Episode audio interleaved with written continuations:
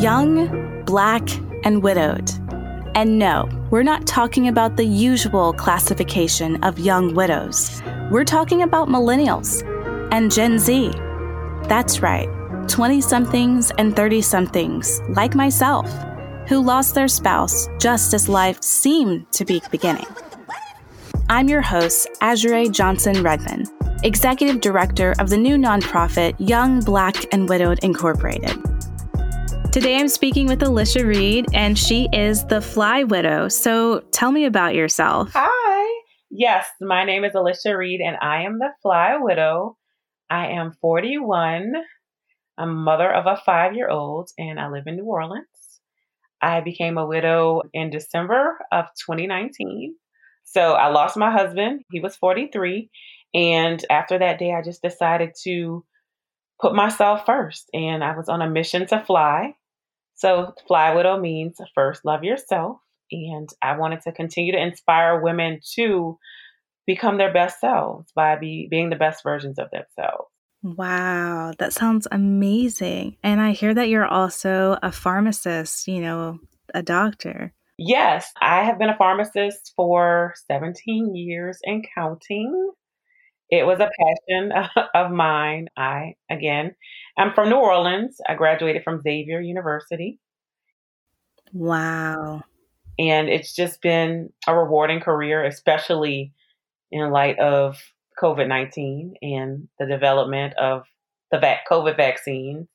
This has been a exciting time in my career. And, you know, I've been managing uh, being a full time pharmacist, mom, and widow for the past year.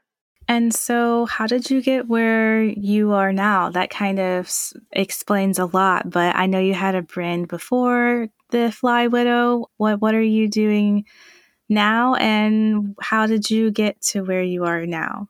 So I started with a brand called Nola Bougie. My husband uh, actually gave me the name. He used to call me Bougie all the time, and because we lived in New Orleans, he put the two together and decided to just start calling me Nola Bougie. And of course, I said, "Well, I'm gonna, you know, make this into something." I'd had a baby, and after I had my baby, a lot of women said, Oh my God, you know, once you have a baby, your life is over. You won't be going to the hair salon. You won't be doing this. You won't be doing that. And I thought that people were crazy. like, what does that mean? Like, you having kids does not mean that you forget about yourself and you kind of let yourself go. So the brand was born. I decided to create Nola Bougie to inspire women to live their best lives while becoming the best versions of themselves. So I created a lifestyle brand, Nola Bougie.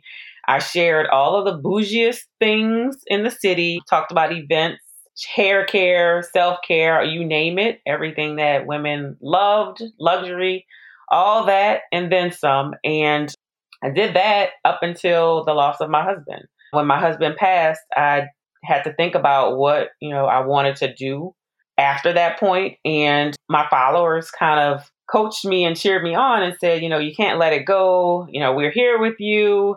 We want to support you. And I decided to fly. And uh, fly is first love yourself. So I rebranded and became the Fly Widow. And the mission is still the same. It's just that I want to encourage and motivate other widows to continue to move on with their lives, to continue to be, you know, the best versions of the, of themselves because what better way to honor your husband than by, you know, continuing on and, you know, being the best version of yourself. So that is where the whole fly movement came from.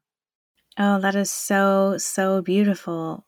So tell me about some of the bougie things that you did. I know we're going back into the past, but oh, I'm, I'm kind of curious bougie. about that. You know, that's what I tell everybody. I'm still bougie. I'm. I, I, can. I mean, when that's when you that's you and that's a part of yourself. You know, it, it will never go away. But um, I love tea. So um, I hosted teas throughout the entire year last year, 2019. Well, the year mm-hmm. before with one of our hotels. So we did themed teas throughout the year. I oh, yeah lovely. yeah I, I, love I love some tea and the pandemic is kind of messing things up a little bit but I did teas just highlighted spas and took trips and went shopping and just you know everyday life for me. You know, most people said it was bougie, but it was just all I kind of knew. So just sharing, you know, things that I liked and luxury items, reviewing brands and just things that kind of caught my eye. And I also wanted people to understand that bougie wasn't necessarily a bad thing. No. A lot of people think that, you know, bougie is associated with you wanting to, you know, be better than everyone else. And for me, I felt like it wasn't a bad thing to decide to treat yourself or to make sure that, Mm-mm. you know, you gave yourself the best of everything. You know, it's quality I look at it as, you know, quality and just making sure that you are giving yourself the very best. And it didn't have to be a lot of money. I think that's another thing that people kind of misinterpreted the whole movement. It wasn't necessarily about spending a lot of money, it was just making sure that you took care of yourself and made time for yourself. And if that said meant being bougie, um, then I was all for it. Hey, you're in good company. I got married at the Ritz Carlton in St. Thomas, so self care, I'm all yes, about yes. it. What were some of your favorite trips or favorite locations that you went to? Well, I love spas, so it was just you know any time um, I traveled, didn't matter where. It didn't have to be you know some exclusive island or you know or place or destination. But every time I had a trip, I made sure that I booked a spa day. So I would look up ratings and, you know, look for spas, whether it be like the St. Regis Hotel or anywhere. Mm-hmm. We went mm-hmm. to Hawaii for Dis- uh, Disney Hawaii, Disney Aulani with my son. Mm-hmm. And, mm. you know, I had, had to have a spa day there. I didn't care it was Disney. I wanted to have a spa day. So that was just one of my things that wherever I traveled, I made sure that I booked a spa day. That. Oh, well, then it's settled. We need to book a spa date on go on a trip after oh, everything settles out. I, still, I still have my spa days. Like, I'm, I'm overdue. Like I, I try to make sure I at least, you know, do that, you know, once a month and just book staycations. That's another thing that I like to do is, you know, find just a hotel. I mean, in your city, you don't have to travel. You don't have to leave to kind of take a break and recharge and reset. So I, you know, I usually just find a nice hotel room in you know in New Orleans and spend a weekend there. And New Orleans is so beautiful. I've been there myself for the 4th of July and it was absolutely everything I could have ever dreamed of. What are some of your favorite places to go in New Orleans? Uh, I like to eat. So, so um, obviously, you know, just the local restaurants, anywhere, you know, that I can get a French 75, which is, you know, one of my favorite cocktails, uh, champagne. Mm-hmm. I like it with the uh, cognac, not with the gin. so uh, yes, yeah. yes. So you know, I try to you know, enjoy the museums. We have a lot of local museums here.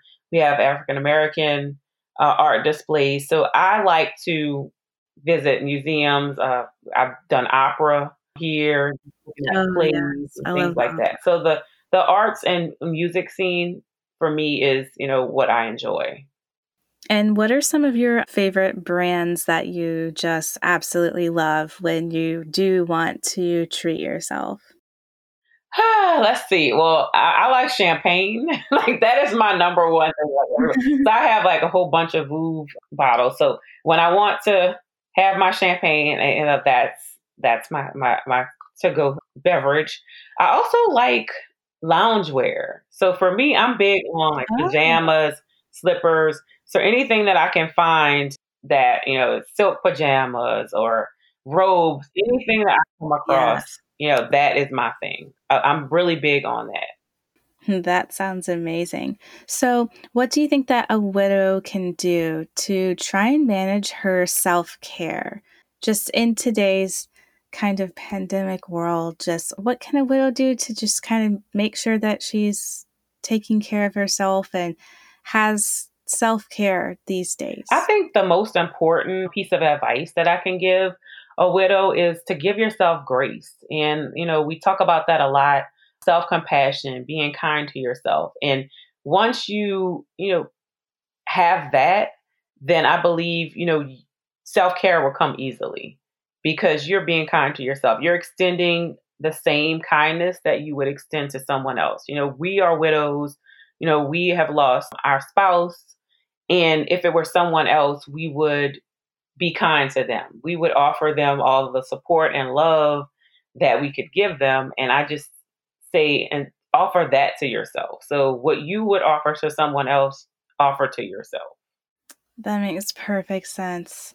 So, what was it like in the beginning? I imagine it was a lot tougher to, you know, rebrand, but also, you know, pivot your whole life from kind of one direction to a similar but different direction. What was it like in the beginning? How old was your uh, was your son at the time? So my son was four, still young. I mean, he's five now, still pretty young. I think for me, because of the fact that I kind of lived my life and displayed my life on social media. It was like the whole mm-hmm. world was watching, and you know, my my followers, my community, you know, because it happened so abruptly. You know, the day before they were just following along with me doing a skincare routine, and then like the next day it was like, boom, I, you know, I, I lost my husband. So the pivot was pretty easy because they were there with me. So it was like they knew that the day before I was okay, and then this this you know day, I, you know, my whole world turned upside down. So it was more of I was able to keep going and just be real because they they were mm-hmm. there.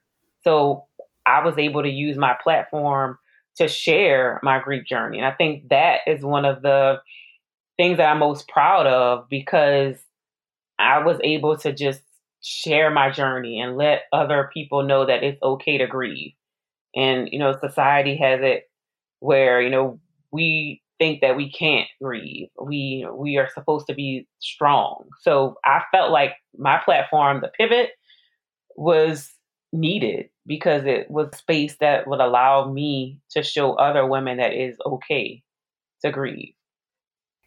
Oh, I so support you in that too.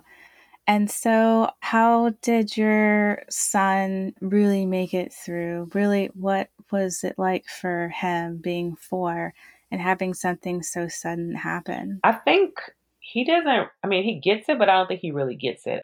Part of me is glad that he's so young because I don't think it really resonates with him as much as it would if he was older. Um, he does have mm-hmm. memories, he does know that he's no longer here. But I think the way that a child's mind is at that age, it's like they'll think about it for a moment and then move on to something else. So it's not like it's a constant emotion or thought like it is for us as adults. So I, you know, I think definitely yes. doing well with it. But one of the things that mm-hmm. I stress to other parents is to let your child talk about their feelings let them, you know, be sad. Let them see you cry or see you being sad because it'll let them know that it's okay to feel. And that's the, the one of the things that I try to embrace with him is just to let him know it's okay to sad, be sad. It's okay to miss daddy. It's okay. And then, you know, he'll have his little moment and then go pick up a Lego and be fine. yeah. So, what are you looking forward to doing in the future? Well, I'm really excited about the whole Fly Widow brand. I have a podcast, the Fly Widow podcast. So um, that's exciting.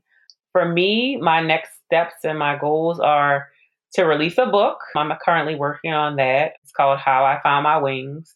And it talks about the first year of my widow journey. So I, I should be finishing that since my first year wrapped up. I'm also interested in speaking and traveling and talking to other widows and just giving them pep talks and all that good stuff. So that is where I see myself in the very near future.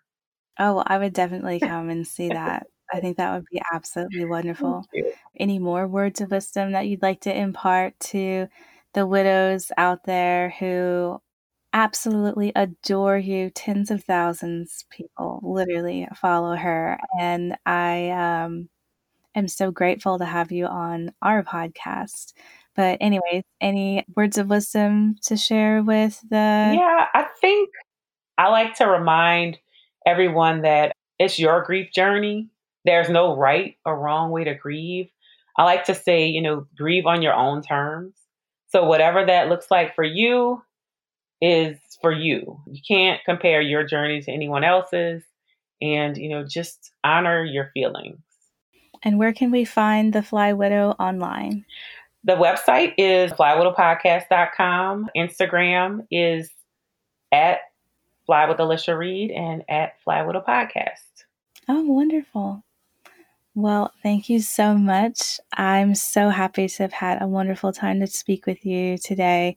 We'll definitely be having more amazing Fly Widows on our podcast soon. If you'd like to join our community, just make sure to go to www.youngblackwidow.org or find us on Facebook at facebook.com slash youngblackwidowed. Thanks so much for coming and being with us, Alicia. You're welcome. Thanks for having me. Join our community. Through our nonprofit, it's free to call, text, email, or chat with a peer volunteer daily. Just visit our website, youngblackwidow.org